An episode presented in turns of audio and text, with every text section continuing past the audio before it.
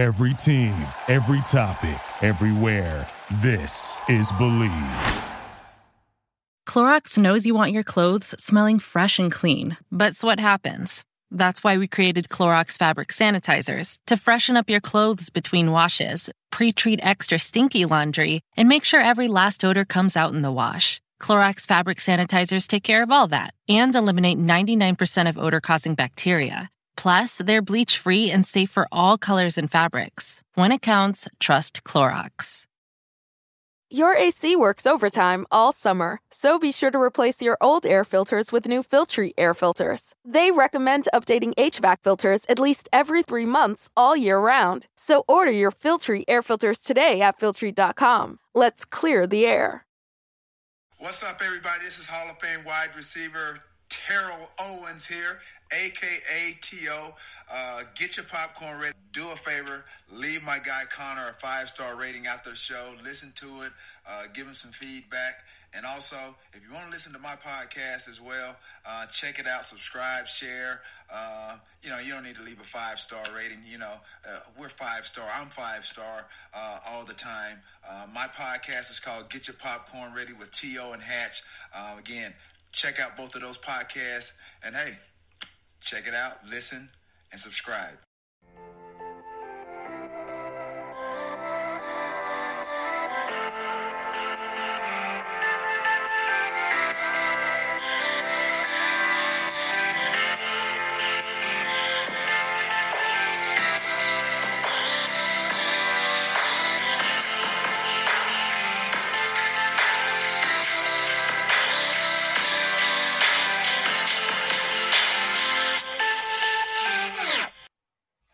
All right, thanks for tuning in to Eagles Brawl of the Brawl Network. However, you're listening iHeartRadio, Spotify, Apple Podcast, Stitcher, YouTube, or wherever you get your podcast. We greatly appreciate it.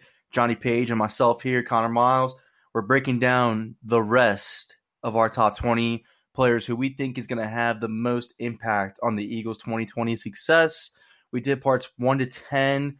Uh, so far, I mean, we're recording literally this episode the day after. Uh, it's hard to get time to and of course Johnny and I were like amped up for yesterday's episode. We had to go ahead and get this the rest done right away. But this is going to air not this upcoming Monday the sixth, but the July thirteenth. So uh, again, same giveaway. You guys tell us who you think has the better eleven to twenty list, and tell us exactly why, and we will pick the best reason, and you will win a free Eagles jersey because of it. So easy, easy giveaway. You just have to listen to us talk. Uh, if that's so hard to do, I don't know why you even play this podcast in the first place. So you could win an Eagles jersey out of it. I just need a thought out answer, one that him and I can actually debate about. Because I think we should do a recap episode of this, Johnny. I think after like we get all of the interactions and we, because maybe somebody out there listens to this episode and thinks, you know what, I'm going to make my top twenty list. I'm going to show those guys and I'm going to see what they think. I'm down for that. So again, we love interaction. This is what we're doing. This is why we love the giveaways at Eagles Brawl. Uh, th- again, thanks for everybody's interaction. But Johnny, I'm gonna have you start off with your number 11 because I'm interested to hear because I don't think you're. I think mine will surprise you because it, it's not. I will just give a hint of what my 11 player is, and I'll let you go. It's not a player that was on the team last year. All right, interesting. Uh, just in case for anyone who hasn't listened uh, as well to, for some reason, if you haven't listened to 1 to 10, please go and listen to that first because it will make more sense. Um, I'm not going to run through all of 1 to 10 now, but brief bit of background if you haven't listened yet, for some reason, this is the first time.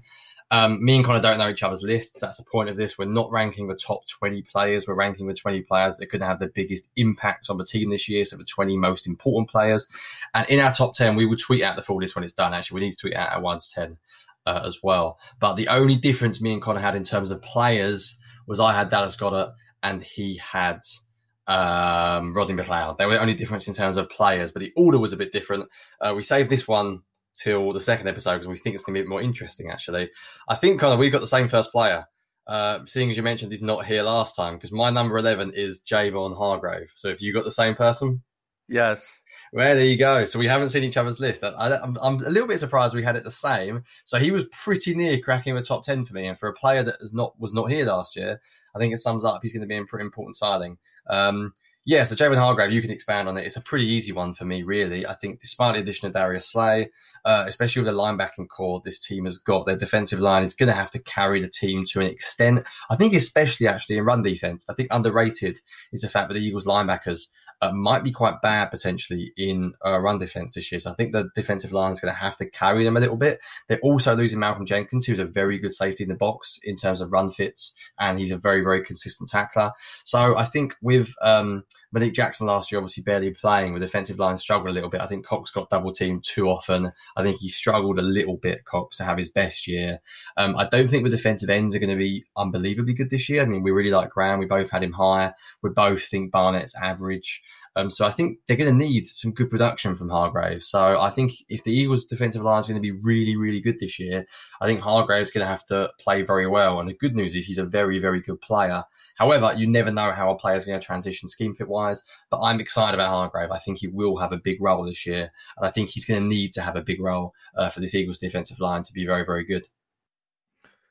I'm not worried about the scheme fit at all because he was. This is the natural defense for his skill set. He's in a force on the interior as a pass rusher. He commands double teams, which is exactly what at, at the age that Fletcher Cox is at after the workload you given him, especially last year. I think last year his box score doesn't speak to how much work he put in on the field last year. You need a player of Javon Hargrave's impact. And going back to college, the only reason why he was drafted so low was because of his size. Back, I mean, again, it was four years ago, but we NFL teams do not believe that heavily in those size defensive tackles making an impact on the game. But Javon Hargrave's motor is incredible.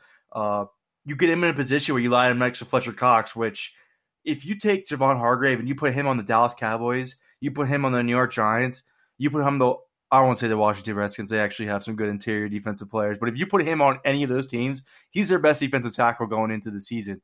To put that next to Fletcher Cox is incredible. Uh, look, Fletcher Cox is aging.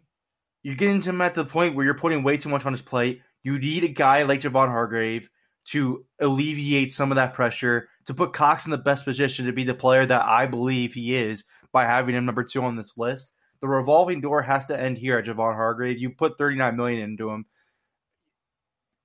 I think Johnny hit it best. He's great against the run, great against the pass, but he so his impact is is also on the run, but it's also in pass rush because Derek Barnett has better situations now. If Javon Hargrave is playing to the extent that we believe he can, the offensive tackle is going to have to chip him to help the interior guard out. So there you have Derek Barnett, who's going to have great position on the offensive tackle when he struggles with bull rushing right off the bat as is. So that impacts Derek Barnett. It impacts Fletcher Cox to bring out the best in him. I agree with you. This defensive line, because his defensive end position is so what in the up in the air and unproven, under behind Brandon Graham, they need the interior, him, Malik Jackson, Hassan Ridgeway, and Fletcher Cox to step up and be the best the best pass rushing unit on that defensive line. I I can't I, like I said, Darius Slay is very high on my list for his role.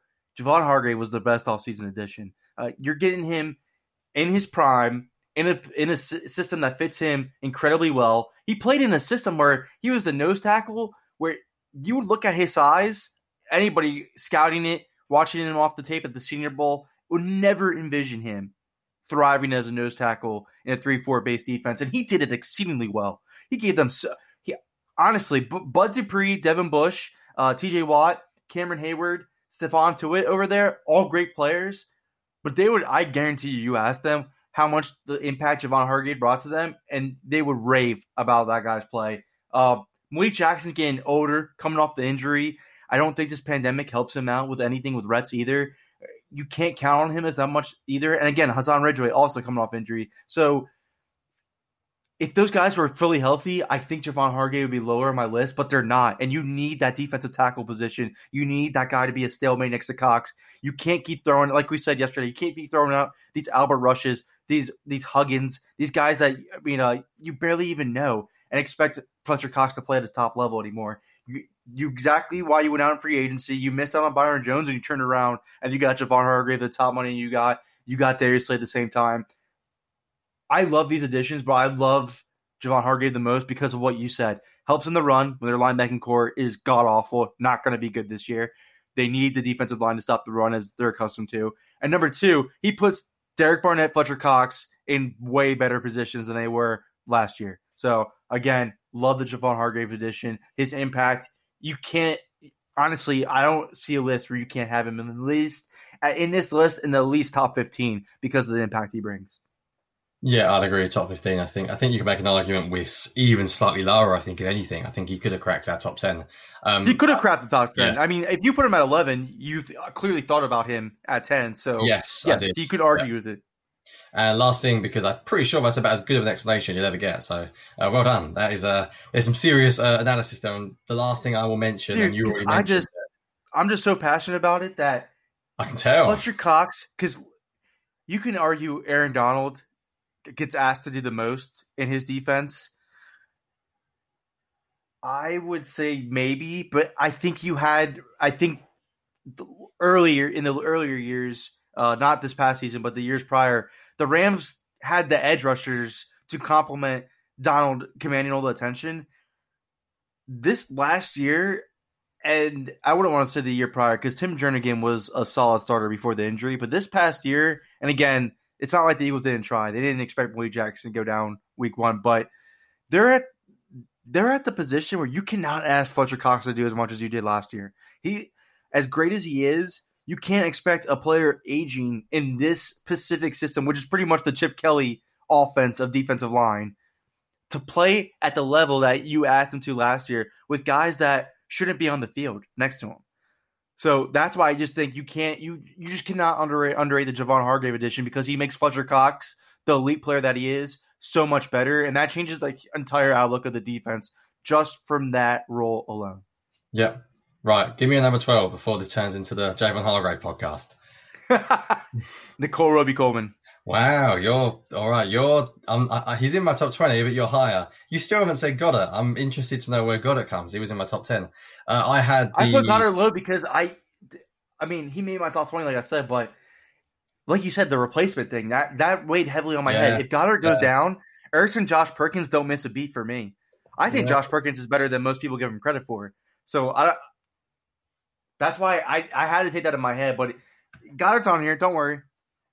Right, so you had Robey-Coleman. I had, I did have the guy that you had in the top ten, so I've now had all of yours.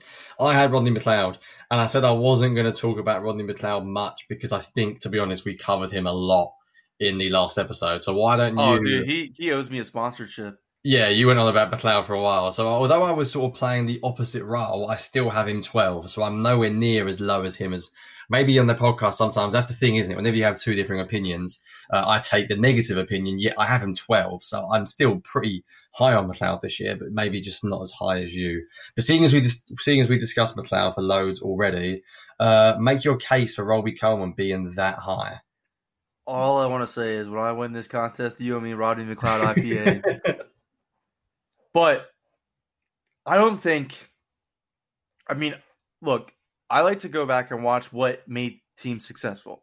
And I do that with the Eagles because obviously that's our favorite team. That 2017 team, I always want to look at that defense and just be like, why did that defense, with the guys that they had on it, hit their stride? Because honestly, nobody thought much of Chris Long when they signed him. He was a reserve defensive end.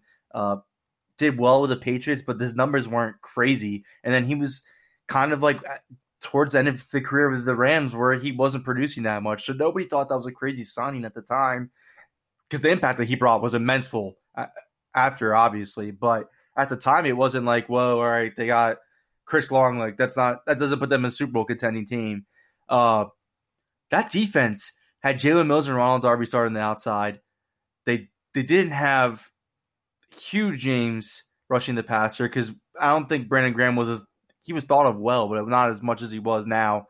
Uh, since then, what made that team so successful was how dominant they were in the nickel. That slot, Patrick Robinson played. He was in 2017. He was the best slot corner in the NFL. Like, definitely. That's not an understatement. He was the best slot corner in the NFL. It changed the whole dynamic what the Eagles could do on defense. It changed the whole dynamic because the NFL, like we've alluded to in other episodes, some teams are putting their best wide receiver in the slot. Some teams are putting any have a Pacific slot wide receiver that's so elusive that most slot corners can't even handle him. So Patrick Robinson played such at a high level that I think that his impact propelled that defense and made it. What I think he had the third highest impact on that defense that year, in my opinion. Fletcher Cox probably number one, number two, probably Jenkins, probably Jenkins. I don't know if you would say anybody else, maybe Graham, but number three, Yeah, I would maybe. say Patrick Robinson. Yeah, maybe Jenkins and Graham, and then Robinson. In my Yeah. opinion. So Yeah. that well, anyways, then he's your third or fourth, no matter what. So that's a huge thing to say right there, right off the bat. Nickell Robey Coleman, I think, is a better nickel corner than Patrick Robinson, and to have him this high, you might think like, dude, he's a free. I mean, they just got him; they didn't really commit to him that well. They had they've had all these nickel corners on their team, anyways. Maddox might be the best suited there. They have LeBlanc, who's played well when he comes on the field.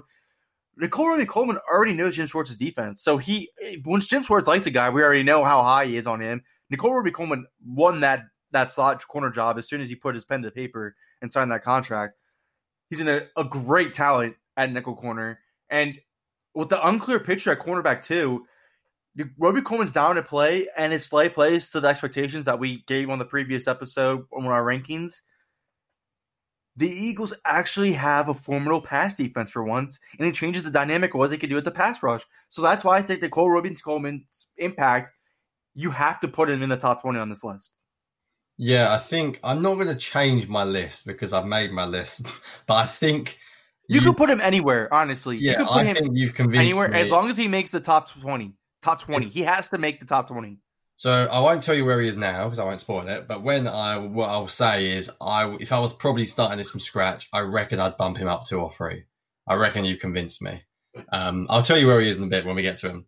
Um, yeah, I think you've made a really really good point there. The other thing I'd mention, I actually to be honest, I pretty much everything you said in my description. I barely think there's anything else. I think the only thing I would mention is there is a chance, and I'm quite optimistic because I like Maddox. But there is a chance, and we mentioned this yesterday a lot, that the Eagles cornerback two gets destroyed this year. If Maddox isn't good, I don't think Sidney Jones or um, is particularly good. I don't think Rasul Douglas is any good at all.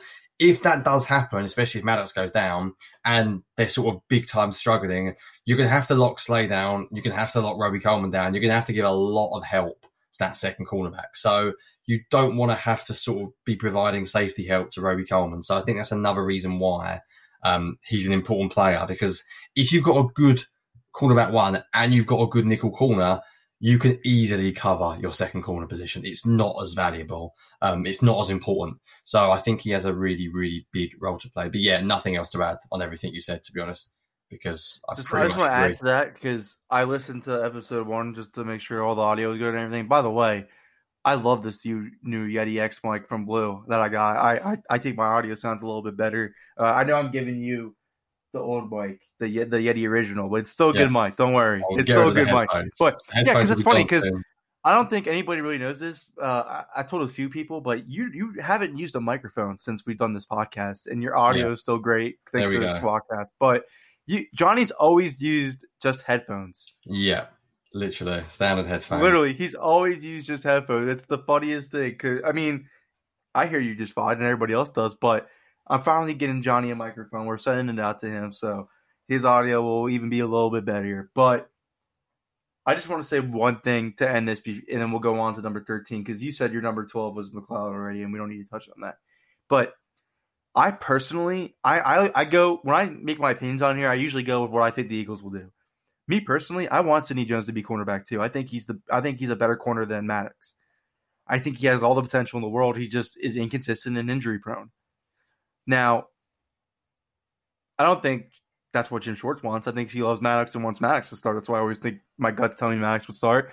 But Sidney Jones has the most potential to be the second best outside corner on this team. I I tend to to lean away from what where you're going with that because you can. I don't think you can put any Robey Coleman anywhere else than the nickel spot. I don't think you can line him up on the outside unless it's unless he's playing the slot wide receiver that the team moved out the outside. Uh, it's just me. I don't know. I I don't. Some. I mean, obviously, there's going to be some snaps where Robey Coleman's either playing the tight end or the X wide receiver or something like that. You know what I mean? But I don't think you can regularly put him on the outside and then hope like Maddox plays better at the slot or LeBlanc has to come in and play the slot. I don't Yeah. think it's gonna would work that easily. I think Sidney Jones gives you your better gives you a better chance there, especially going into the next season when you have Darius Slay and Nickell Robey Coleman. Sidney Jones is probably gonna play the third best wide receiver, line up against the third team's third best wide receiver. So he's having the best situation he's ever had in his career, probably at the healthiest he's ever been at in his career. Yeah, so I think that's fair. um, and for what it's worth as well, I don't have Maddox or Jones on this list because I'm not confident. neither do I. No, I don't have them. That sums it up really, to be honest. Yeah. Yeah, let's Sums let's continue this list. It's not the cornerback two debate. This is, let's, let's continue the list. So I have number thirteen. Uh, this might surprise you a little bit because I hated putting him this high, but uh, given the defensive end position this year, you you need so many guys to step up, and I have Derek Barnett here at number thirteen. Uh, as I previously mentioned, he's in line for a breakout year. Uh, he's playing for a new contract as well, so I think that factors in At Freedom Mortgage, freedom means helping veterans use their homes for better living. Whether that be through refinancing your mortgage, accessing cash through your home's equity, or helping you purchase a new home, making home financing a custom fit. That's freedom. Visit freedommortgage.com forward slash VA to learn more. Freedom Mortgage Corporation, NMLS number 2767, www.nmlsconsumeraccess.org, 951 Yamato Road, Boca Raton, Florida, 33431, 800-220-3333. Licensed in all 50 states. For complete licensing information, visit www.freedommortgage.com forward slash state dash licensing. Equal housing opportunity. do it. Healthy. Uh, I he looks like he's so lean now. I think he lost a good decent amount of weight. Uh, I'm hoping that he added all that strength to handle bull rushes because you and I keep killing him for it. I mean, I even got offered money to stop talking about Derek Barnett on this podcast, and yet he's making my top 20. So, uh, especially at number 13, he's making my top 15. So, but with Hargrave added, Barnett has way more opportunities to win on outside inside leverage on his offensive tackles that he lines up against. Uh, Barnett excels at rushing the passer and facing that type of protection. So I he's in line for potentially a 10 sack season, which isn't that crazy considering he had six and a half last year in a worse situation. But he's playing for a contract, trained with Jim Washburn this offseason, which I think is gonna help way better, way more than anyone expects. Because again, Jim Washburn is pretty much the architect of this wide nine that Jim Schwartz runs. And then I said that, that he might have the 10 sacks because he's playing against Hargrave. I mean, next to Hargrave. So, uh, contract, situation, health. All leads to Derek Barnett. And they need him to be this because, again, Vinny Curry, as of right now, is not back on this roster. Uh, Avery, not proven. Josh looked nice last year. You hope he he needed him to make some kind of leap next year, though, and not play. He needs to be better than what he was, or else then he's still the fourth defensive end on this team. Shareef Miller not ready. I don't believe. I don't. I, I didn't really see it with him, anyways. Uh, Joe Ostman, they love him, but that's not someone you can go into next season and hope that he's your third or fourth defensive end. So if you're if the roster stays how it, it is right now, Derek Barnett's impact, you need him to be in the top fifteen of these top twenty players. Then Yeah, yeah, I think that's really true. Um, Barnett's a really interesting one. I I, I haven't told you my 13 yet, but I will tell you that Barnett is 14. So for all the hate we occasionally get for being low on Barnett, you have him 13, I have him 14. So I think again, I never even think that we're that harsh on him. no, I don't I don't- I, think I- we I say don't he's an average understand- player. I mean, honestly, he's right there on my wall. That's the fumble recovery. I it's Yeah. not that I don't like Barnett. I'm just being honest. Like, Yeah. you, you can't be an NFL fan and say every starter on my team is great. Like Yeah. that's not how it works. There's you probably have five great starters on your team, max. Like you're gonna have these average players that still perform. And again, I think if Barnett has the season that we're envisioning him to have, now you're gonna have people saying like, "We have the two best defensive end in the NFC East" or stuff like that. I'm like, no, it's a situation. Barnett's an average pass rusher. If if if you want to call Barnett this great this great player, he needs to win on the bull rushes. He needs to win on every down. You can't take him off the field if he's this player that you think he is. But yet the Eagles still have to because he's not a consistent pass rusher. So again, like I said, situation, and everything that uh, the depth behind defensive end, you need Derek Barnett to have a top 15 impact on this team this year to be successful, given what the defensive end room looks right now. But yeah, let's I- hear your 13 though. Yeah, Let's just really quickly, last thing on Barnett, he wouldn't be 14 if they signed Vinny Curry back.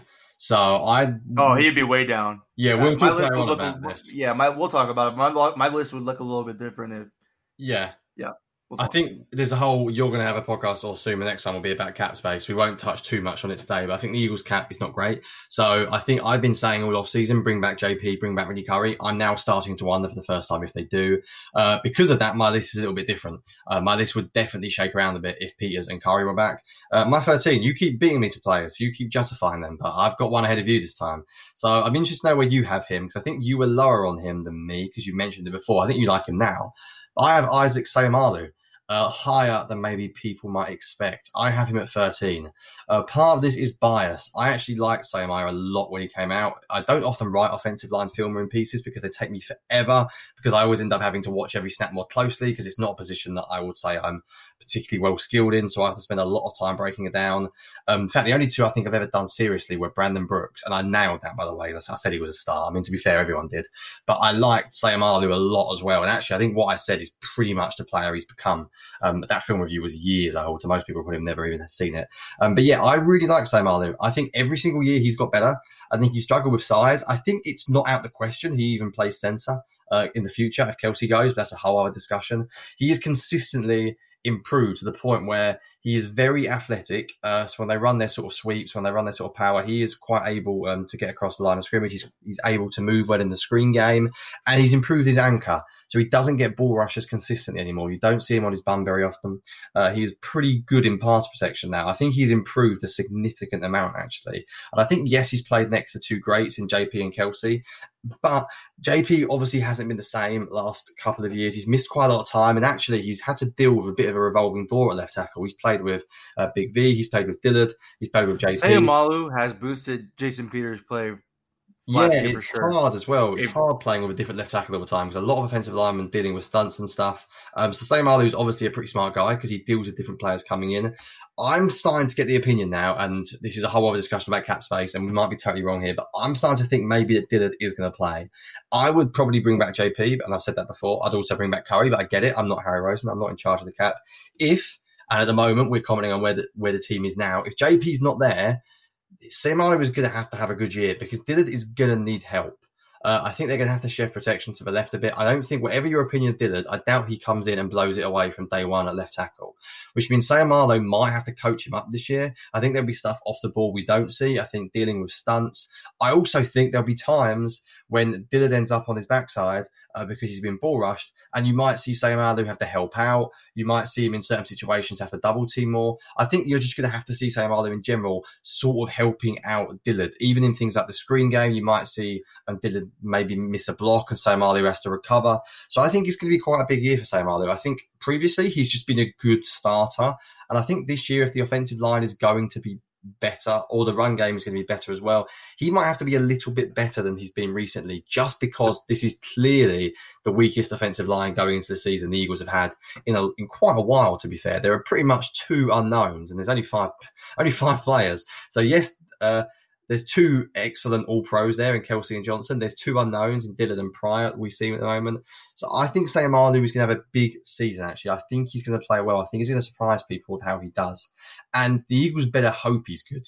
Because if Seumalo has a, has a sort of regresses and has a down year because he was only playing well being next to JP and Kelce, then this offensive line suddenly is pretty leaky. So I've got Seumalo up there at 13. As I mentioned, I've got Barnett at 14. Uh, I've got Sam Seumalo higher than people might think.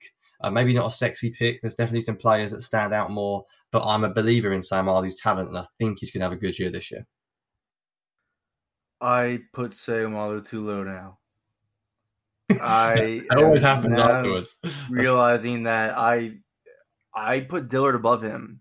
Wow! give it away, because Dillard is literally my next player. Uh, the good news is I, am getting some beers then because you, you, you screwed well, it. Because you did you did convince because you did convince me that. So look, here's the reason why I think I put Seumalo lower, and I, I I think I was wrong for it because a lot of people talk like you could just replace Seumalo, and I'm like, why would you think that? He went he from week nine through the rest of the season. I thought he was one of the best left guards in the NFL gave up no sacks. I think he gave up four quarterback hits and I want to say 10 pressures for week nine on.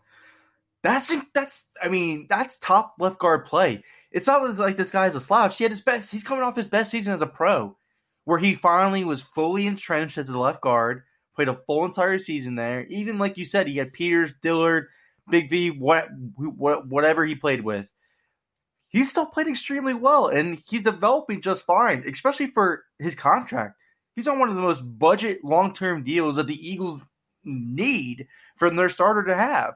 So, uh, Seumalo, I think, is a top 20 left guard. Uh, I would even say top 15, to be honest with you. I don't think, but the Eagles fans don't think of him that way. They, don't, they think cheap. he's replaceable. They've he's very cheap. They've got a very really, cheap. really good deal. I think actually, because I'm trying to find my article just because I could see what I said. And if you go on my name and sort of look at Seumalo, I'm not always, I wasn't always the biggest. You posted biggest that fan. article when they extended him, correct? Because I think I, I remember that. No, I reposted it then. I actually I wrote about it. I think in 2016, but I republished it when he was drafted BGN right? in 2017. I loved him when he was drafted. I did and think. I, yeah, at I the time we all thought he was Kelce's replacement. We all yeah, thought he was Kelce's. Yeah, I did as well. I actually worried about him next to Kelce, and I spoke in the article about how um, he is basically, I saw him as a centre, but this is basically what I said then, and I still think it stands. This is exactly in my conclusion. I said he is not a Mauler type lineman, which is why he fell, but he's technically very good and a very, very smart player. He will never dominate his opponents, but he is very sound and will sustain blocks. I'm perfectly fine with him starting next year. Yes, he's slightly under blah, blah, blah, blah, blah, and I talk a little bit about him, but I think that's why I think uh, people like your sexy pick. I said, I said in the conclusion here again, he may not be a flashy player and send his opponents flying to the ground, but there is a lot of value in simply sustaining your blocks like he does. And I said, I think he could be a top 10, 12 player. I said, basically, he's never going to be a star. Uh, and this is the way I finished it, which I think, to be honest, I think I nailed it. I said he's smart, tough, and athletic enough, uh, above to average to above average player. And I think the reason why people don't like him as much is because, like you said, he's not a sexy player. He doesn't go around knocking people off. He doesn't go around uh, sort of just completely dominating. You see Lane Johnson have these reps where he just kills dudes. Jason Kelce has these reps where he moves like he's a running back. Uh, Brandon Brooks literally kills dudes in some block. Seumalo just sort of sustains his blocks. He doesn't finish hard. You're not going to get him on Twitter, people tweeting saying, "Oh my god, look at that Seumalo block."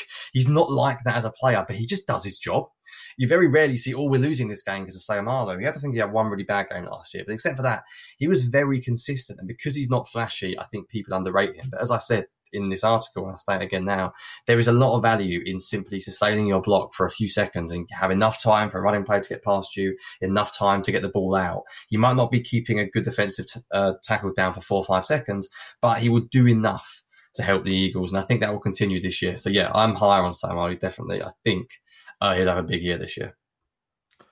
Bravo, well said. There's nothing else we could say. I'd say I'm all when, when so I who's your 14? so my 14 is Andre Dillard. Is Andre Dillard. So right. the reason why I have Andre Dillard this high is obviously because Dillard is replacing a legend, Jason Peters, and that entails consistent top left tackle. I mean, top seven left tackle play. Say what you will about Jason Peters. I know his injuries aren't consistent, but his play is. He has played along the lines of a top seven left tackle in the NFL when he's on the field. Confidence issues have already arose after the Eagles wrongly moved in the right tackle to replace Lane unexpectedly due to his injury. The Eagles strongly need Dillard to play up to his first round capabilities, especially protecting the blind side of Carson Wentz and his durability concerns. I think, especially in a year where I, I think you have to ask Carson Wentz to make more plays out of the pocket this season, you need your bookend tackles to play well. You can't have just Lane Johnson playing well and the left side completely collapsing. It's not going to work that way. Uh, and look at your own division. I mean, I don't want to say the Cowboys because I think if the Cowboys brought back Robert Quinn, I'd be a lot more afraid of their pass rush. But Washington's defensive line, you're playing twice a year, and they have the guys that could injure Carson Wentz. Uh, I know everybody hates when we talk about Carson Wentz and injuries and stuff like that, but his durability is a concern. I it's like it, I honestly think Carson Wentz's durability concerns are all on the same lines as Donovan McNabb's when he was the franchise quarterback. So the Eagles always found a way to put a left tackle in front of Donovan McNabb. I hope to pray that Andre Dillard can play up to his first round capabilities, be the player that they thought he could be. Because I thought last year there was no way he was making out the top 10. I thought the Bengals were going to take him at number 10. I locked him in there for my mock drafts time and time again. I was happy when the, he fell to the Eagles. I, I fully believed in him being the future left tackle. I just think the transition from Pac 12 to the NFL is the toughest college transition. They're not playing that much NFL talent. It's scarcity of NFL talent in the Pac 12. Uh, he did not handle bull rush as well. He was on his ass a lot, like you said. He can't play on the level he did last year and have the Eagles just run smoothly. It's not going to work that way. So that's why I think his impact makes it all the way for me at 14 because he needs to play like a starting caliber left tackle. And I know everybody's going to be like, well, they won with Big V and he didn't really do that well. He gave up like nine sacks that season, but I get it. I don't think Andre Dillard even played to the Big V capability though. Big V had, when Big V was in, they chipped the defensive end pretty much every snap with a tight end. And I think they have to still. You like, don't, I, I, you don't yeah. want to do that too much though. They're too talented tight end to spend the first two seconds of every rep. Uh, Dillard's going to have to do a little bit by himself. It's like saying, "Oh, brilliant, leave Sanders into block," and you're like, "But then you're leaving Sanders into block." So in Right. that sense, I agree with you. What I'll say on Dillard is I have Dillard lower than you. And there's a weird one because I loved him pre-draft. I really liked him. I thought it was a great first-round pick, and I've not gone off him. The issue I have with Dillard is nothing about technique. And to be honest, people say it's strength, and his strength is a problem. His bull rush, he has to handle bull rushes better. You can go to a gym, you can get stronger. These guys can bulk up. My issue with him actually, and I don't haven't watched enough of him to judge, is his competitiveness. And when people say that, you think, how dare you question someone's competitiveness? I'm not saying he's weak, but anyone who watches professional sport, the idea that everyone that plays at the same intensity is rubbish. Some players have a, just a bit of a freakish mindset, almost like a warrior mindset. I mean, Jason Kelce, and this is my problem with JJ Arcega Whiteside, by the way, the completely different.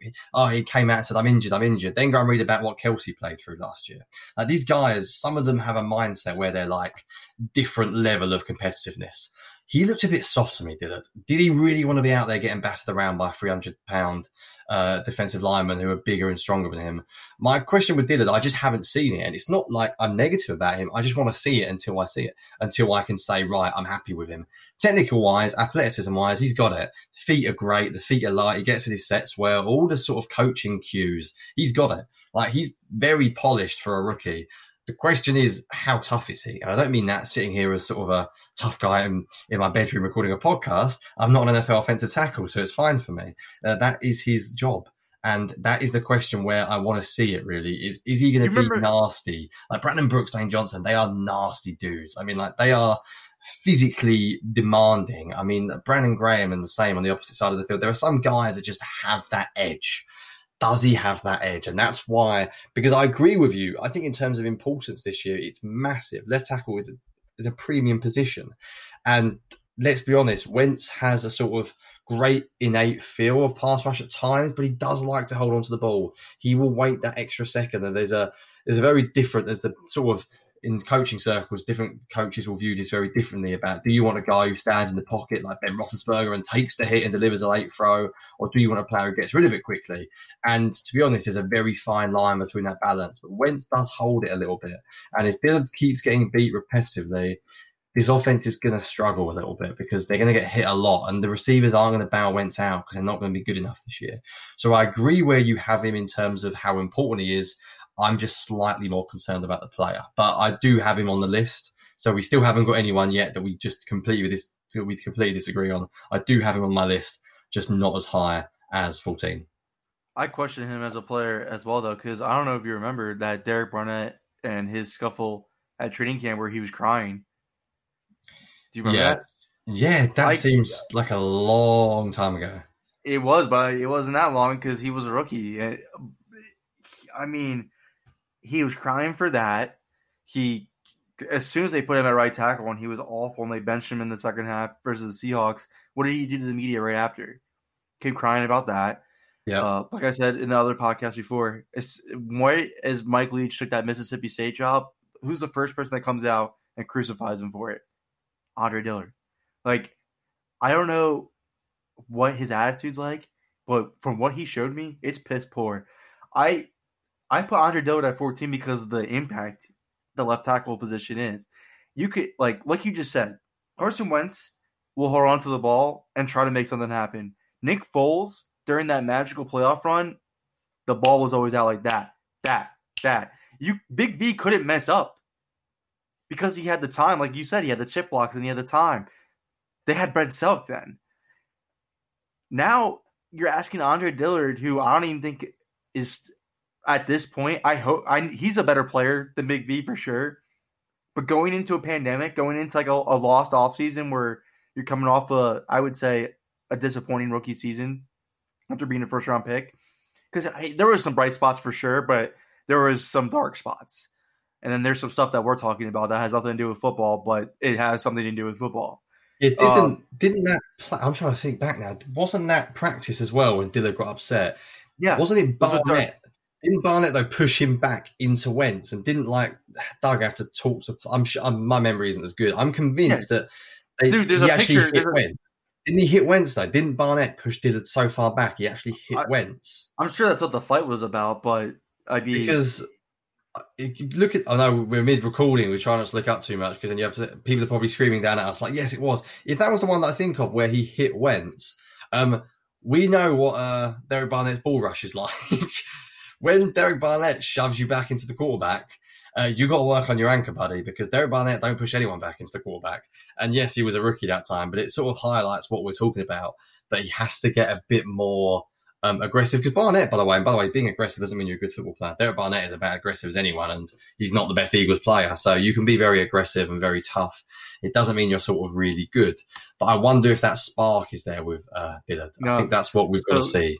That's what we got. A lot of us are looking for ways to start our day feeling more joy and appreciation. And while some of us write gratitude lists or do yoga, others pour themselves a bowl of their favorite cereal, Honey Nut Cheerios. Because not only are Honey Nut Cheerios delicious, they can help lower cholesterol as part of a heart healthy diet.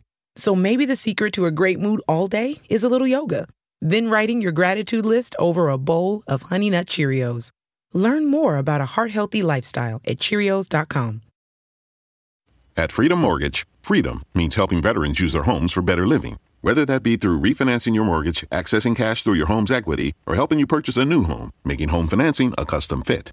That's freedom. Visit freedommortgage.com forward slash VA to learn more. Freedom Mortgage Corporation, NMLS number 2767, www.nmlsconsumeraccess.org, 951 Yamato Road, Boca Raton, Florida, 33431, 800-220-3333, licensed in all 50 states. For complete licensing information, visit www.freedommortgage.com forward slash state dash licensing. Equal housing opportunity. Because I, I, I really wanted to know. So, Johnathan Cyprien, you remember him when he was on the team? The yeah, ex-Jag safety, yeah. Yeah, so he had to be held back from practice after Andre Dillard forcibly pushed him to the ground during what was supposed to be a light practice, and Barnett chased Dillard, and they mixed it up after they had faced off during a later play. I don't mind that as much. Good. If you gave Cyprien a bit, a, little bit of extra, that's fine. I don't mind that as much. I forgot about yeah. that, but yeah. So fair to question Barnett's. I mean, it's fair to question Dillard, the player, yeah. the competitiveness, and all that stuff. Yeah. I think you're completely dead on with that, but Right, let's go. Let's 15. So that was my 14. Yeah, so 15. What do you have for 15? Because I think you're uh, going to be like, finally for mine.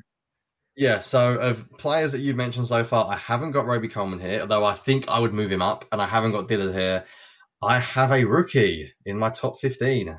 Despite telling people to be cautious, uh, I do think Jalen Reagor is going to, whether we sort of should ask a lot of him this year, he could be wide receiver one if the DeSean Jackson goes down very quickly. I don't really buy this whole he's only going to play Z, so don't worry about him. Um, yes, he's going to learn Z first because that's what you do with rookies. Then when he's learned Z, you teach him something else. I mean, Doug comes out in a press conference and says it, and everyone thinks we drafted the backup in the first round. And what you do is you teach someone one position, then you teach them the next one. This is a virtual off season. We're not going to go right. Here's the whole playbook. Learn it at once. Uh, everyone needs to calm down a little bit about that. He will still play if the DeSean Jackson. Oh, I can't believe people are getting. I Oh my goodness! I, I know there was literally tweets deal about that.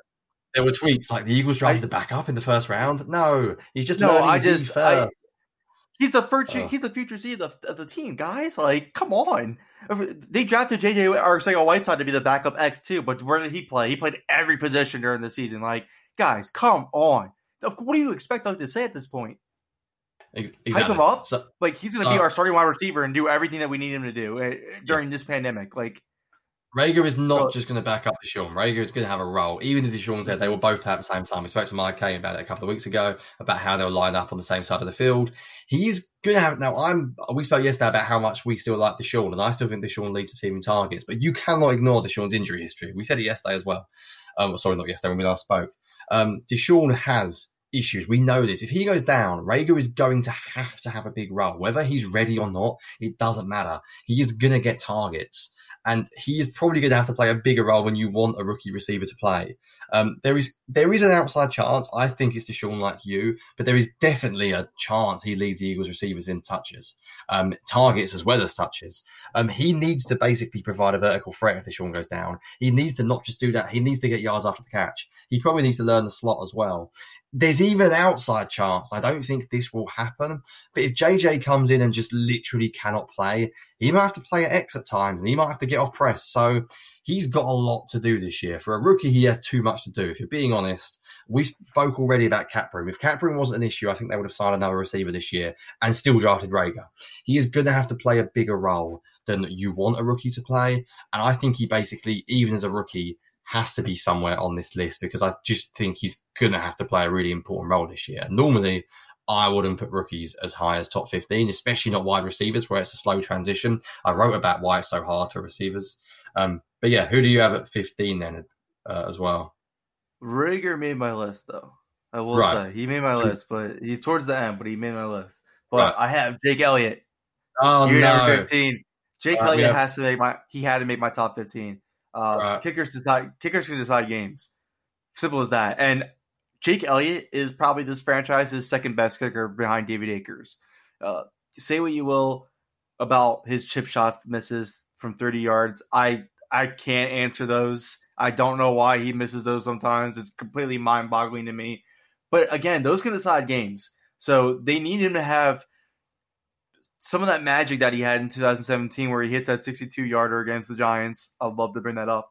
Um, they need Jake Elliott to be a consistent good catcher. I, I, I need him to have at least 33 made field goals this year.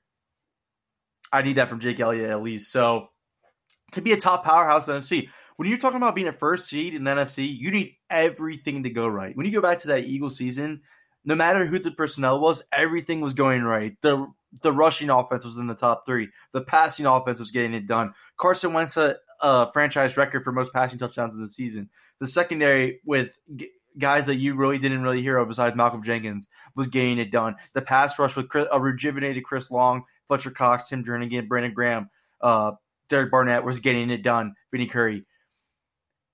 The offensive line was getting it done. You need every little, and then not only that, they didn't even expect to even have Jake Elliott that year. It was supposed to be Caleb Sturgis. Jake Elliott came out of nowhere, and he got it done that year. So you need literally every facet of your game to be at its performing above expectations to be a number one seed in the NFC, and that's why I have Jake Elliott making my top fifteen because kickers can decide games, and he's very important for that. So this is the first big disagreement we have. He's actually not on my list. I had him. I had him at twenty before today. I just want some beer. I edited it. And yeah, I don't know. I reckon the people might agree with me. We'll see. Actually, I don't know. Maybe actually they'll agree with you. Uh, yeah, I'm nothing against Jake Elliott at all. Everything you said is right. Um, I just have, just don't have him on there. I did have him 20. And then Do you I not have him on there because you trust him though? Yeah, I like it. I, I, have no problems about it at all. I literally. I am no worried about the 30 yard chip shots. I don't understand why he misses those. Yeah, they're a bit weird, but I, as far as a player, I just don't have him here due to sort of where I rank them. He would he would be 21 for me. Um, he was 20 and I bumped him down a position, so he would be 21. Yeah, I don't think we need to spend too long on a kicker, but fair enough. You went uh, you went bold. You went him earlier. I mean, I you're right. I mean, kickers can kickers can determine loads of games, so there's no there's no point denying that. I just didn't have him there. Right, I'm going to jump ahead to 16, and I'm not. I don't need to talk about this player uh, because you've already had him. So at 16, I had Nickell Robey Coleman, and I really we already spoke about him at length, so I'm not going to mention anything. Basically, everything you said, I just have him below uh, Reagor and Barnett. Um, because of really, really, really, the reasons that I've outlined already. But yeah, I have Robey Coleman still top 16. Uh, who do you have at 16 then, seeing as we know it's not Robey-Coleman? All right, drum roll, please. All Dallas right, Goedert. I got Dallas oh, Goedert. Oh I forgot so you didn't have Dallas Goedert. He is yep, far too low. he is way too low on your list. See, yeah, I know. You, people are going to be upset about this, but I again, I think the replacement thing played way too far into this because if Dallas Goedert gets, gets injured, Zach Ertz and Josh Perkins still get it done for me. I think uh, there are people. Again, sorry, before before you say that, there are people I think that think the Eagles are going to be a one-one personnel offense this year because they drafted so many wide receivers. No. I don't. I think there are people that think like, is Dallas Goedert going to get snaps? uh, because I mean, and I think those people are wrong. Those Um, people, yeah, be that, doesn't make sense though, dude. I mean, that, that makes no sense. They, like you said, they have one wide, reliable wide receiver. Yeah. Alshon probably is not going to be available week one. Probably going to start. I think the Eagles would hope he starts on the PUP. I don't think they're worried about getting him on the field at all. DeSean Jackson is it. That knows your offense. There's no absolute reason why you take Dallas Goedert, your second best receiving option, because I don't. As much as we talked about DeSean Jackson, his impact, and how much we think he's going to do great this year, it's not like he's definite to come back from this core muscle injury and be great. He could fail. So, on a consistent basis, going into the season where you can just say, I can rely on that guy, I can rely on that guy, you can always say for once it's receiving options, there's only two players you can say that about, and their names are Zach Ertz and Dallas Goedert. So, you do not take Dallas Goedert off the field. You continue running 12 personnel. Here's why I have him as such an important thing, and because we keep harping on this wide receiver stuff. So, obviously Goedert has become a reliable target for Wentz. I think he's starting to. I think he's starting to become Wentz's second read naturally. Uh, given all the inconsistent play the Eagles have at the wide receiver, especially the X position with Alshon's injury, J, uh, JJ Arcega Whiteside's poor rookie season, I don't think much of JJ Arcega Whiteside could say it all the time. Uh, but with that all in the mix, because who can, who knows? I, that's just my opinion. Arcega Whiteside could kill it or come back and be a good player for them that they hope he can be. But given right now, Goedert might have to rotate on the outside to play the X position when they want to exploit matchups. So that's incredibly important to me. When you don't have that Alshon Jeffery out there to take on that jump ball uh, corner, to take on that lanky corner on the outside, so that your slot wide receiver like Jalen Reagor and your your Z wide receiver like DeSean Jackson and your tight end like Ertz can eat up in the middle of the field or downfield. You need that that guy that could have that one on one and win it for Wentz. It might be Goedert this year. They might move him more into the X. We might see that. But again, the 12 personnel is a huge part of the team's uh, passing offense. So Goedert, you have to make this list. Uh, I think you can. I have him at 16, right? We're at 16, right? Yeah, 16. Yeah. So I have him here at 16, but I had him at 10. So his yeah. role is his role, no matter what, is in the top 20. I know you have him super high, but no matter what, the role he brings is in the top 20. And going into next season, he's your only reliable second best option in the passing game on this team still. Yeah. So yeah, I think yeah, again, I think pe- that's it. the the Eagles are not going to play loads of one-one personnel to get John Hightower and JJ on the field. So got No. on the bench. Wh- Whatever Doug's philosophical beliefs are, phil- philosophy is one thing, and then scheme is another. And you pick your scheme around your players. So you might love one-one personnel. In an ideal world, you got three stud receivers. Well, guess what? We don't. So I don't even think that's to an issue. No, I don't even think that's think an issue with Doug either. Doug scrapped his whole entire like mantra towards the end of the season and went towards the previous head worked for the previous head coach and won a Super Bowl with it. So that doesn't that doesn't bother me. I think he wants the best players to play. That's Yeah. Doug's mo, and that's why Dallas got to be on the field. Whoever thinks that is wrong. yeah, I'd agree. I There's no they're way. Yeah. Even Goodwin. There's no way you tell these all these guys, hey, you're learning our playbook and practicing with us through a screen. You're gonna play a huge role in our offense next year, though. Yeah, it's not the guy, not the guy that knows the whole entire offense, that performs on the offense, that's a reliable option for my quarterback, but you. Yep. It doesn't make sense. That makes no sense at all. No, So yeah, I- Goedert has to be on your top twenty list no matter what. Anyone that makes this list, you have to put Goedert in it no matter what. You and I obviously disagree where his impact matters the most. Uh, I think you can make a case for either one. I think more people will probably agree with you because even I'm talking myself into it by saying he's the second best receiver on the team. But Yeah. uh, that's he, that's exactly why. And again, you hit it best on the previous episode anyway. So Yeah, uh, we right, don't let's have to go go. much more into that. Yeah, we spent a lot of time. Uh, right, I'm going to go 17 because I'm going to give you mine, and I think it might compute. It might it might surprise a few people. So 17, I've gone for fan favorite. Uh, not really. Uh, linebacker Nate Gerry. I have gone for Gerry in my top 17, which I can see by your face. You're a bit surprised. No, no uh, I'm not surprised because he made my list too. oh, so made your list. I thought- How did you think? I thought it was list? just going to be me. Dude, he's the best linebacker on the team, unfortunately. Yes, thank you. I mean, I'm, I- I'm telling you, I actually watched. I was going to write a piece about him, and I was going to write a piece about TJ Edwards, and I essentially got bored because there's not enough film on TJ Edwards to write a piece about him. TJ Edwards has become like fan darling. Uh, he is a base linebacker who plays the run well. He's not playing in sub package. He's, unless I'm wrong, and if I'm completely wrong, I'll hold my hand up. To me, he is not. A, he's a base linebacker. He will play in run down and will be good. He's a good run uh, defender. I think when you're playing Zeke and you're playing Barkley and you want someone who can tackle a running back, but he's not playing in nickel, which we're going to play 70% of the time, most likely. He's definitely not playing dime. Uh, Gerry's going to play all three downs. He's the only linebacker that will play all three downs, I imagine.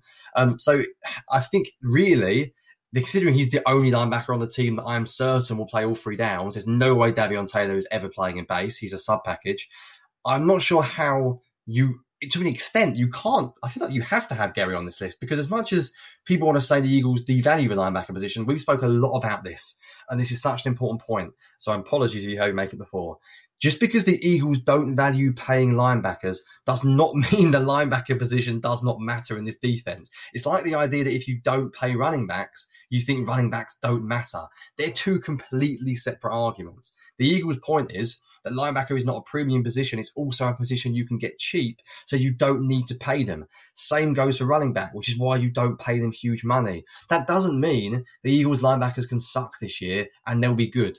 If the Eagles linebackers are terrible this year, legitimately terrible, the Eagles defense will probably be bad because teams are smart and they will pick on you. They will run uh, a lot of one, one, one, two personnel against the Eagles. They will get the Eagles in base. Then they will spread out those tight ends because there's loads of receiving tight ends, and they'll make you cover tight ends with your linebackers. And if the Eagles linebackers stink, they will struggle big times. I think Gerry actually has an important role because he's going to be the only three down linebacker. So I think there's a lot of people who won't put him in their top 20 because they think he sucks. I don't think he sucks. I think he's average, probably below average starter. I think actually his development is pretty good and it's a credit to their coaching staff because he came from a safety to actually be a every down linebacker, which it, we've seen high picks in the first round from guys who can't make that transition uh, to sort of position this play as what we call them now. He is now a starting linebacker when he wasn't even a linebacker coming out. So Gerry should get better because he's another year in the scheme. I'm cautiously optimistic he will be good enough to make their linebackers not terrible. And when I say good enough, if he is average or slightly below average, then I think he's still got an important role. So that's why I make the case for him being up there at 17. So Nate Gerry's not that good though. Like I want I need to make that clear because uh, you you don't think he's a good starter. Right? Yeah. No, I think he's average to below average. No, he's a below average starter. I think right what I think. Ho- I, I, think you're hoping he can become an average starter. Yeah, but but this is where I think linebacker position can get confusing because I do think he gives you more than people realize because he can play three downs. And I think people now he covers love, a lot like, of space. TJ Edwards. Yes, but so my point is, people now love guys like TJ Edwards, and I get it. TJ Edwards is great. He's a base linebacker.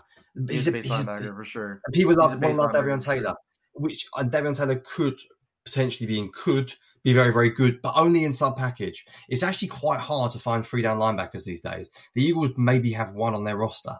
Um, and that position does matter because when you trot out your linebackers, you need them to do a multiple thing. You need them to do a range of different things because if they don't, teams will target you. Teams will pick on you. If you have bad players anywhere, you said it earlier on, we made a great point. Teams don't have that many great players. You have maybe five great players on your team. What good teams have is they don't have severe weaknesses. Because if you have a really obvious weakness, teams will target it big time. So I think, although Gerry is, I think I agree, he's not great. He's not even good. He's on a good day, he's average. He's probably a below average starter, but I do think you have to take into consideration the fact that he plays three downs. And I think that does hold some weight. Uh, and I think he's actually pretty good in nickel, and he could potentially be the dime linebacker as well this year, uh, potentially. So he's going to play a lot yeah. of snaps. He's going to play a lot of snaps this year. So yeah, I'm not a big Gerry fan, but I do think he's treated a little bit harshly by some uh, Eagles fans online. So I think because to get on your TJ Edwards point, I think TJ Edwards in his specific role can be a more talented player than Nate Gerry, but he can't do what Nate Gerry can do because Nate Gerry is where the linebackers position is going. Converted safety to linebacker that can cover a ton of field. Because, like you just said, you just said it perfectly. You it's very rare to find a three down linebacker in this era of football. You need a guy who can cover space. You need a guy who can cover field. You need a guy who can cover and, the tight ends and the slot wide receivers and had there what have you. Because you look at the, I think the perfect comparison I have for Nate Gerry coming out when they when I heard you they were transitioning to linebacker. Obviously, it hasn't even come close to that type of player, but Shaq Thompson uh, coming out of Washington when the Panthers drafted him moved him to linebacker.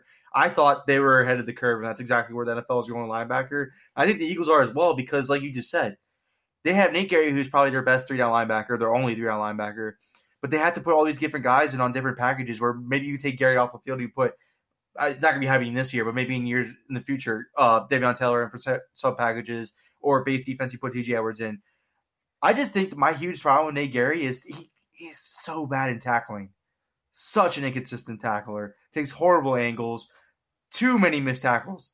They get 16 missed tackles last year. That that part of his game, if he can wrap up that part of his game, I would be a lot less harsh on Nate Gerry than I am. Then he would be an average starter for sure. I'd feel more confident about the linebacker position if his missed tackles were as bad as what they were, but they are.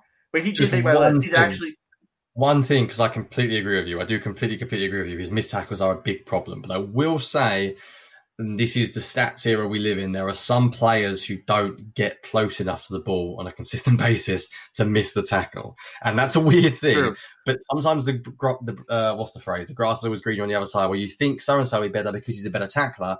Well, yeah, but you've actually got to get to the ball to make the tackle. So I will credit. He covers Gerry. a lot of space. Yes, he, he does. absolutely does. And sometimes but, covering space is important because even if you can't wrap up consistently, being there is enough to stop someone running into his own. It's enough to make a running back change his course. It's enough to make a, the quarterback not throw the ball to the receiver. Times, Speed matters. Some, Speed matters. So, yeah, but some of those times you're alluding to, he's behind the guy that's about to score. Yes, so, and he has a massive issue with play action. He has a big problem with play action, and I'm oh, trying to defend that And that's yeah. that's the thing now. Yeah. That Cowboys touchdown last year Nate Gerry is no matter what they do, they can they can bring back Nigel Bradham. It doesn't matter what they do at linebacker at this point. What they do in free agency, Jatavis Brown, what he does in camp, it doesn't matter. Nate Gerry is your number one linebacker, and Jim Schwartz will not be told otherwise. So yeah. Nate Gerry is playing majority of your your snaps, and I, I agree with you as well. TJ Edwards probably going to see next if if they decide to move ahead with uh, TJ Edwards as Mike. He's playing thirty percent of the snaps. Seventy percent of the snaps yeah. is probably going to go to Nate Gerry and probably Jatavis Brown. I might be totally wrong about this, so here's a bit of a hot take for you. TJ Edwards goes down week one. Uh, you play Shaun Bradley, and you don't really suffer too much. I don't know if that's oh, a bit of a hot take, but Shaun Bradley can play. I don't think that's a hot take because I don't think. Can, I, I, I mean, he's a you're talking about you're talking about a replacement level player with a replacement level player though, because yes. I don't think Shaun Bradley's that good either. I think he's just a special oh, team guy. Yeah, but Linebackers who Davion Taylor, I agree with you. Next season, your two main linebackers, which uh, it's really tough to swallow because I don't even think they're going to bring Nigel Bradham back. I think if they wanted to, Taylor. no, it's not Davion Taylor. I think it's going to be Jatavis Brown and Nate Gerry. Davion yeah, Taylor oh, definitely red Yeah, yeah, I was thinking the year after. Sorry, I was thinking the following. Oh no, year yeah. after for sure. I think yeah. they would. They would hope. I don't know if that's a guarantee, but they would hope. I think Davion Taylor Ryan, makes that lead. Is Alex Riley? Oh, who's the linebacker? They've got another linebacker. I've got his name wrong. Um, All right, so hold on though, really quick. Number seventeen was uh, Isaac Seumalo for me, and you pretty much destroyed the whole entire conversation with him anyway. So yeah, all I'll him. say is zero sacks and limited pressures allowed the last seven games. If Seumalo continues that play, the Eagles' offensive line becomes even a more cohesive unit. And I'm yeah. with you. I bring back Peters. I I minimize the blow that you took by instead of losing two main cogs along your offensive line, lose one. Bring back Peters make them as make Brooks's impact loss as minimal as you possibly can. Play Pryor. You have Seumalo who's trending upwards and playing well. You have a good cohesive unit at that point. If you're trying to replace Jason Peters level play and Brandon Brooks level play at the same time, I don't know. I think you're asking too much of Seumalo and agent Kelce, who has been thinking about retirement, and Lane Johnson, who has been known to be injured now lately. So yeah, my first thought actually when I saw the Brandon Brooks news, my first thought genuinely was bring back Peters, and not as a guard. Bring back Peters to play. The not as a guard. Yeah. Then you know you've at least got another spot shored up. But anyway, right, let's move on. It's been going for an hour. Uh, with too many debates. I have Nate Gerry next, though. I have Nate. Gerry Oh, you next, do so have pretty, Gerry. Yeah, so you pretty much killed the, the Nate Gerry uh, conversation. Like I said, I don't think Gerry is a good player. I think it's a stretch to even call him an average player. But he fits yep. what the Eagles want in an athletic and quicker linebackers. Their devalue of the position will hinder them in some capacity when forcing when facing counter runs and covering tight ends next year. Gerry's definition of a short guy, so he's in so he's in every position to be the team's top linebacker in 2020. They'll need him to make a leap in his development to become the player they view him as, but he'll be important in his role as top linebacker for the defensive success this season. So you have to make him, no matter who the number one linebacker is on this team, because if if they brought back, uh, I if they brought back Bradham, I don't even think he's the number one linebacker. So no matter what, Nick Gerry's number one linebacker. No matter what they do, no matter what anybody says, it's Nick Gerry. That's who it is next year. So your number one linebacker has to make the top twenty list. Simple Yep. as that. Yep. Also, I don't need to spend any longer on my 18 because my 18 is Andre Dillard. So we've sort of uh, got similar. uh, You had him, I think, at 14. I have him at 18. And again, for the exact same reasons. If they sign JP, obviously he goes out the list. Um, but uh, they haven't as of yet. So yeah, I have Dillard at 18, which means we're pretty similar. I'm trying to think the only difference we've got so far heading into the last two is you've said Elliot and I've said Reagor. Um, so uh, am I right in saying at 19 you have Jalen Reagor? Yeah, I do have Jalen Reagor at 19. People are going to be pissed at us. This is not that much time. diversity. I It's believe really it's going to be. actually but- how similar we are. We'll talk about it at the end. Let's wrap it up. Let's wrap it up and then yeah. So Reagor So- 19. I have Reagor just because I think, just to add to what you said, because you pretty much said everything. The Eagles are going to need more than one playmaking wide receiver, though. It can't just be DeSean Jackson, who is on the fridge of retirement. Uh, they need somebody else to step up. And again, Nelson Agholor might have not been productive, but he played a huge timeshare of your snaps. So you you you look at this team, and like you said, you can only trust one wide receiver going into the season. They need another one to step up and replace the timeshare, the snaps that Nelson Agholor had. It has to be Jalen Reagor. He ha- he's in the best position to be that guy. Already has history with the wide receivers coach and Aaron Moorehead, who again is coming straight from college, knows how to develop young kids. I think that's again helps the position that he's in. He comes to a city and a franchise that his father played for. I think that helps in development too. But again, I don't think it's going to happen until midseason where he really hits his stride. But he's already working out with Wentz in Houston. I think that will help. Uh, he's in the most, he's in the best position to contribute because the Eagles are going to have to force him on the field. They're going to because they don't have. I don't think they have. Besides Goodwin, who I don't think is a lock to make the roster, or I don't think is better wide receiver going into 2020. Even then, Jalen Reagor. Uh, they need somebody to step up. Either way it's Goodwin or Reagor to DeSean Jackson because I don't think I. A lot of people are getting excited about Alshon Jeffery right now, and I, I mean, I am not. I think No, at most he, he gives you That's not. let's if he comes back from injury, if he comes back from injury, I think at most he gives you 300 yards, 300, 400 yards. Is- Yeah. I think that's asking a lot. I think it's 300 Yeah. max. But he drops the ball a lot. He's been one of the leading consistent uh, in drop passes for the Eagles last couple of seasons. So I don't think yeah, Alshon Jeffery will be the guy to step up. They need somebody outside of DeSean Jackson. They and it needs to be a playmaker since your main possession guys are Goedert and Ertz. Reagor has to make my list here just because of those reasons. I don't think you can go into Yep. the season and because I think if you're making this list and you and you're in your in your head you're thinking you need that playmaking wide receiver to step up next to Jackson, you might replace Reagor with Goodwin. I personally wouldn't. I know you wouldn't as well. But regardless, that type of wide receiver impact needs to make this list. Your top twenty. Yep. Right. So you have 19 Reagor. I have at 15. Uh, 19 and 20. I had. This is when, for me, actually, it got really difficult. Well, actually, the whole thing was difficult. I'm like you. I can't believe how silly we've been in some cases. But 19 and 20, I basically had five players for these two slots. Um, 20 was the one that I really wasn't sure about, um, to be honest. But 19, I went for a backup, which I think is he possibly the first backup on the list. I'm looking above. Maybe he could be the first backup on the list. Um, I have Josh. So I have backup to Derek Barnett, and I have him basically because I don't think the Eagles are very good at defensive end, and this is assuming that Vinny Curry's not coming back. And if Vinny, if Curry's not coming back, Josh Josh sorry, is basically the only backup defensive end who might be good. I mean, they might be bad behind him. You already mentioned this. I'm not going to go into huge detail. You mentioned it, but Barnett needs to play well because they haven't got much else. If Barnett just plays average again, Sweat's going to have to take a step forward because the Eagles rotate their ends a lot. Graham's getting on a bit, um, and Barnett is not really played a huge. He plays starter snaps, but he doesn't play every single um, role. They always rotate a lot. So Josh Sweat's going to get a serious amount of snaps. I mean, you imagine Barnett and Graham. The odds are one of them will get hurt at some point in the season. They're probably not going to both play 16 games because that will just be unlikely based on percentages. Um, so Sweat's going to play. Uh, he will get a lot of snaps this year. I mean, a, a lot of snaps. I think he's going to play a lot this year as far as backups go. So I think he needs a big year. I'm optimistic, cautiously optimistic he'll play well. I don't think he's as good as some people think. Um, he's still got a lot of time. He's still got a lot of things to do to develop. But yeah, I have him at 19. Um, do you have him at 20, or did Josh Sweat not make your list? He made it at 20. He There did. Yeah, so Incredible. hold on, similar. Just real quick, I gave uh, Daniel Popper, who we said was the reason why we had this idea for anyways, a shout out for the tweet, and he liked it. So Chargers beat writer for the Athletic, he's the reason why we even did this episode because Yes. that was a brilliant idea by him that we had to hit on. Um, I'm glad that I gave him the proper credit, and we did give him a shout out in the first episode, so I just want to do it again real quick. But Perfect. Joshua came for me at 20. I don't want to go that much into it because you pretty much dominated that. But like you said, look, if they bring back Vinny Curry, guess who's number 20 for me? Vinny Curry. Because the third edge rusher, whether it's Chris Long in 2017, Michael Butt in 2018, or Vinny Curry in 2019, plays a massive role in this team's pass rush productivity. Just go back. Just go back. Bennett had nine sacks in 2018. Uh, Vinny Curry had nine last year. With he was one of the most productive pass rush. At I think he had the most productive pass rush rate on the Eagles' defensive line in general last season.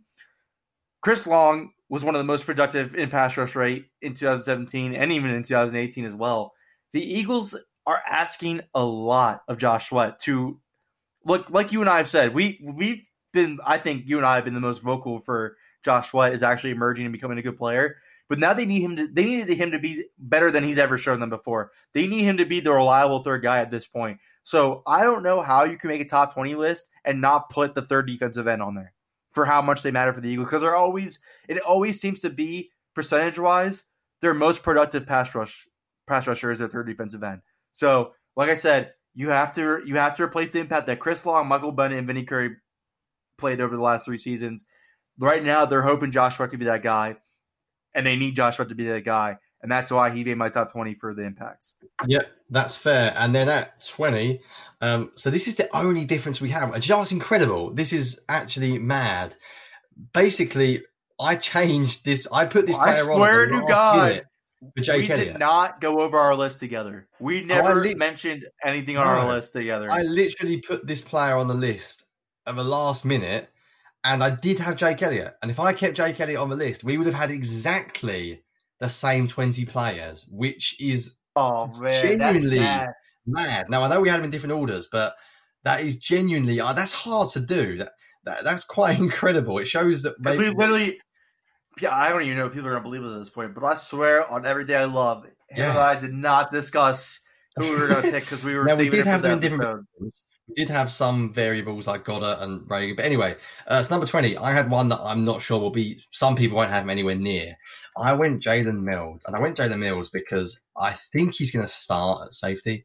Um, I know they drafted, um, oh, who did they draft? I've totally forgotten his name. K'Von Wallace, but yeah, no, Wallace. They signed Mills is starting. Mills is Yeah. Mills is And they starting. Don't, don't even don't even sit up for a debate. Jim Schwartz Yeah. is not benching Jalen Mills. No, So so, I think even- I think Mills will get the first crack, and I think if he doesn't succeed, and I think he could get benched, and I think they could rotate players around who they're going to face. But I also think Mills takes on a big leadership role this year because I think Jenkins was a big character, and I think Mills is a big, big personality in that locker room. You saw him in his rookie year giving speeches before the game would begin and sort of huddling the whole defense around in his rookie year um, as a sixth or seventh round pick, whenever he was. So I think Mills has got an important leadership role to play this year. I think he'll start, and I basically think he's there because Jenkins is a hell of a player to replace. As far as losses go, Jenkins is the biggest loss on that team. And I think if Mills can do a decent job replacing him, it would be huge for the Eagles, huge for them, because Jenkins has been a massive player for them recently. Um, so I had Jalen Mills there. Jake Elliott would have been my 21, and I said earlier on, just so people can uh, hear, the players I wasn't sure about, the ones that I kept changing my mind on this pick, I had Maddox and I had Malik Jackson sort of just below. I had like a crowd here. Once I got past 18, I had Sweat, Mills, Maddox, Elliot, and Malik Jackson all sort of there, there and there, thereabouts. I went for If Sweat and Mills. make- so there we go. If. I had to say my three honorable mentions would probably be Jalen Mills. I think I would put Jalen Mills in there because I think you're right. Yeah. If if they're projecting him to replace Malcolm Jenkins' role, like I'm assuming they are. I think Jim Schwartz will give him every chance to, but I also think, Yes. Like you've said on past episodes and brought it up, there might be matchups where they decide to just say, "Hey, move Jalen outside because he does good against that wide receiver. Like he's fared well against.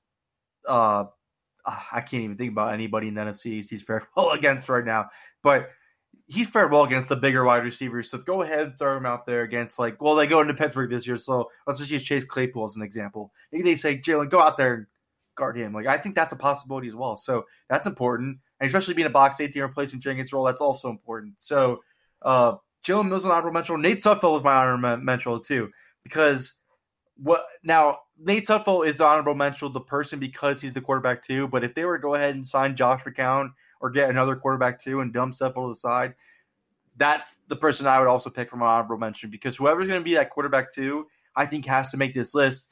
And unfortunately, it's because Carson Wentz's durability issues. I feel like when everything finally goes right for the Eagles, when they're finally in a position to make some noise, they always have that one injury that just derails it. And two times Carson Wentz has been that injury. So I don't.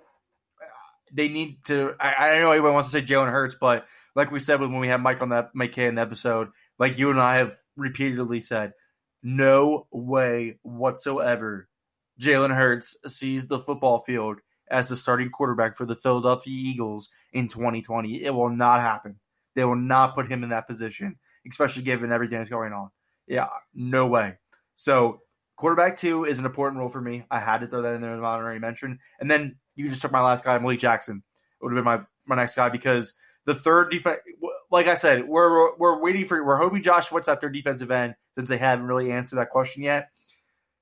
If it's not, if he doesn't live up to those expectations and they don't address anybody, they need somebody else to step up. They need a pass rusher to step up along that defensive line. And your next up candidate that you would probably look out and say this could be the guy is probably Malik Jackson. So yes, I would. He's also an honorable mention. Right, perfect. I think we'll leave it there after over an hour, a long episode. Wasn't expecting this uh, this process to take so long. I think if we do the same next year, we could go one to five and then six to ten. I mean, we spent ages debating. some We of could do a four part episode ne- next year. Definitely. But Um, all right, guys, just to wrap this. Well, I'll let you go ahead. Oh yeah, I was going to say. So last thing, uh, I'm really interested to see what other people say. So when this episode goes out, we'll obviously tweet. We'll tweet our top twenty. Um, I'm really interested because maybe we're looking at maybe we're looking at it very similarly because even though we're not influenced, we didn't talk to each other. We do speak to each other a lot about football, obviously on the pod and out and uh, outside of the pod. So maybe we've just been influenced too much. We've sort of uh, Maybe, but I, I, don't know. I'm confident in my list. I'm making me think the more I think about it, actually that to be honest, it sort of sums up. But this Eagles roster is very I won't say top heavy, but you can make you can see very clear tiers. They've got their very very elite players. You've got your sort of average, above average starters. And it's going to be really interesting when you look at that list because NFL roster is obviously big, and we've only got 20 players there. And to be honest, I'm sort of stretching to find 20.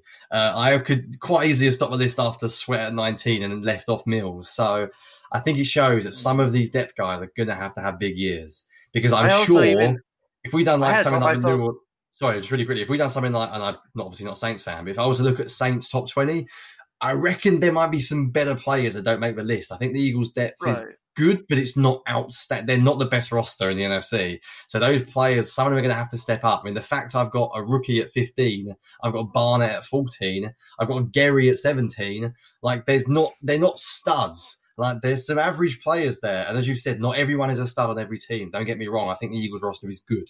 Um, but I think some of these players, especially today in this episode, uh, Gerry, Dillard, Sweat, Robey Coleman, Reagor, Barnett, they're going to have to have good years for the Eagles to do what they want to do next years. year. But So, yeah, I mean, I'll we leave it there even- for me. You could even throw Boston Scott on this list because I think his role is actually going to be a serviceable role. I just don't think people put him in will. the Top twenty. I think I think people will have too. I And think I think that's- you know I- what? that's- You know what? I think that's actually a decent shout. I didn't think about him as much because I'm so high on Sanders, but I would not have any complaints if someone stuck Boston Scott on the end either. Neither would I. That's why I said that because I think if that's probably the main difference that people probably would have is Boston's because I can't see that many differences when you think of the maybe Malik Jackson and Boston Scott would probably be it. But Johnny, let's let's end it. Uh, we need you need to give your recap of your eleven twenty. I need to give my recap again. We're doing a giveaway for this one. Respond like we did with the last one. Respond to us either Johnny's at my at or Eagles Brawl at why you who you think had the best 11 to 20, why you think they had the best 11 to 20, and we'll pick the best answer and you win an Eagles jersey. So, Johnny, take it away. Give give a recap of your 11 to 20 real quick. Yeah, and what we should always do is before this episode's out, we'll tweet out the 1 to 10 and put a poll up on Eagles Brawl, get people to vote, and we'll do the same for 11 to 20. Then maybe we'll do the overall thing as well. Why not? It's the off season. What else people doing? So I had uh, uh, Javon Hargrave at 11, Robey Coleman at 12, Derek Barnett 13. Oh, no. No, I didn't. Wait, no, I'm, I'm lost. I think I'm reading yours. I typed your, I typed yours out on my screen so I can remember, and I'm saying I, like, I didn't have, yeah, I, was, I, like, I didn't have Robey Coleman at 12. All right, so let's ignore what, everything I just said, and I'll actually read out mine now. I had I had Hargrave at 11, McLeod at 12, Seumalo at 13, Barnett at 14, Jalen Reagor at 15, uh, Robey Coleman at 16, Nate Gerry at 17, Andre Dillard 18, Josh Sweat 19, and Jalen Mills, uh, the Green Goblin himself, at 20. All right, 11, I had Javon Hargrave as well. Number 12, I had Nickell Robey Coleman. 13, I had Derek Barnett. 14, I had Andre Dillard. 15, I had Jake Elliott. 16, I had Dallas Goedert. 17, I had Isaac Seumalo. 18, Nate Gerry. 19, Jalen Reagor. And 20, Josh Sweat. So, like we said, I the poll's a good idea. Should we'll we'll talk about that. We'll talk about that because I think the poll needs to be done. Because again, I need my riding the cloud IPAs from you. We'll see. We'll see. See, I reckon Jake Elliott might swing it. I reckon it will be. Uh, it will be the ah. Jake Elliott might be the, the one decider. It, Jake I think, the Snake IPA. All right, I like. You it. might win it. He might win it for you. We'll see. All right. Thanks, you guys, for again for tuning in to Eagles Brawl of the Brawl Network. Again, we appreciate five star ratings and reviews on Apple Podcasts. You can ask us questions on there or Twitter that we may answer on the show. Again, we did our list one through 10 on Monday, this past Monday. Uh, now we're releasing 11 through 20. We'll announce the winners of the jerseys as well. Hope you guys enjoy. Thanks for tuning in. Clorox knows you want your clothes smelling fresh and clean, but sweat happens. That's why we created Clorox fabric sanitizers to freshen up your clothes between washes, pre treat extra stinky laundry, and make sure every last odor comes out in the wash. Clorox fabric sanitizers take care of all that and eliminate 99% of odor causing bacteria. Plus, they're bleach free and safe for all colors and fabrics. When it counts, trust Clorox. Clorox knows you want your clothes smelling fresh and clean, but sweat happens. That's why we created Clorox fabric sanitizers to freshen up your clothes between washes, pre treat extra stinky laundry, and make sure every last odor comes out in the wash. Clorox fabric sanitizers take care of all that and eliminate 99% of odor causing bacteria. Plus, they're bleach free and safe for all colors and fabrics. When it counts, trust Clorox. Thank you for listening to Bleav. You can show support to your host by subscribing to the show and giving us a five star rating on your preferred platform. Check us out at Bleav.com and search for B L E A V on YouTube.